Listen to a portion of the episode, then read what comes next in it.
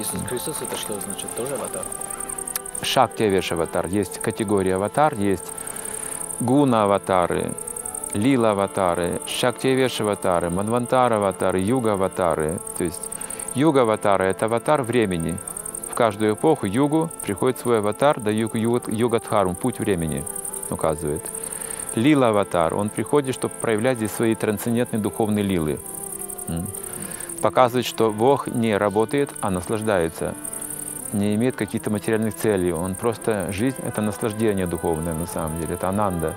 Ананда Чинмай – растущее счастье и блаженство. Это он проявляет как собственным приходом. Лила Аватар.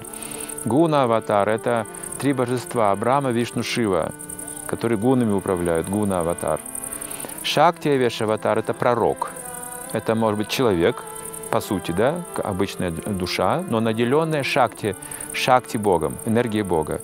Шакти Авеш, наделенный энергией Бога, как Мессия, как пророк, который может тоже религию установить. Шакти Авеш Аватар. Вот, вот Иисус Христос подходит под категорию Шакти Авеш Аватар. Что он себя не, не обозначал Богом, а сыном Богом, сыном Бога, как бы слугой Бога, возлюбленным Бога. Шакти Авеш, от имени Бога действовал. Шакти Авеш А зачем нужны все эти аватары? Потому что люди разные или зачем? Зачем столько аватаров? Почему они А прям расписание? Прямо расписание этих аватар существует, и они регулярно приходят, э, эпоха за эпохой, вот это вот время вращается, вот циклы, и они регулярно приходят постоянно, время от времени. То есть, но, но как сказать, вот гуна аватар Брама, допустим.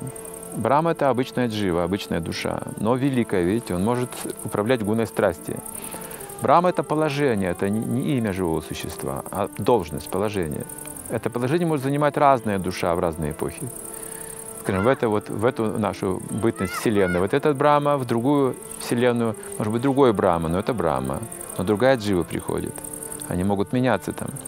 А аватары – это все исходит от единого Бога. Это не джива татва, а вишну татва. Это божественная татва уже.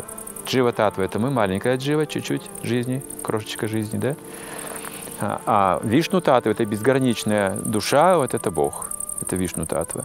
Поэтому как бы он везде, всюду, вот, безгранично, да, он распространяет себя, и в то же время он в разнообразии проявляет себя через эти аватары, одновременно то и другое. Поэтому его форма называется, называется ананта-рупа, безграничная форма. Много форм может быть у него. И в соответствии с местом, временем, обстоятельствами та или иная аватара приходит в определенное время, выполняет свою как бы роль, чтобы поднять, возвысить, значит, э, дхарму, религию. И убить демонов. Так часто он поступает.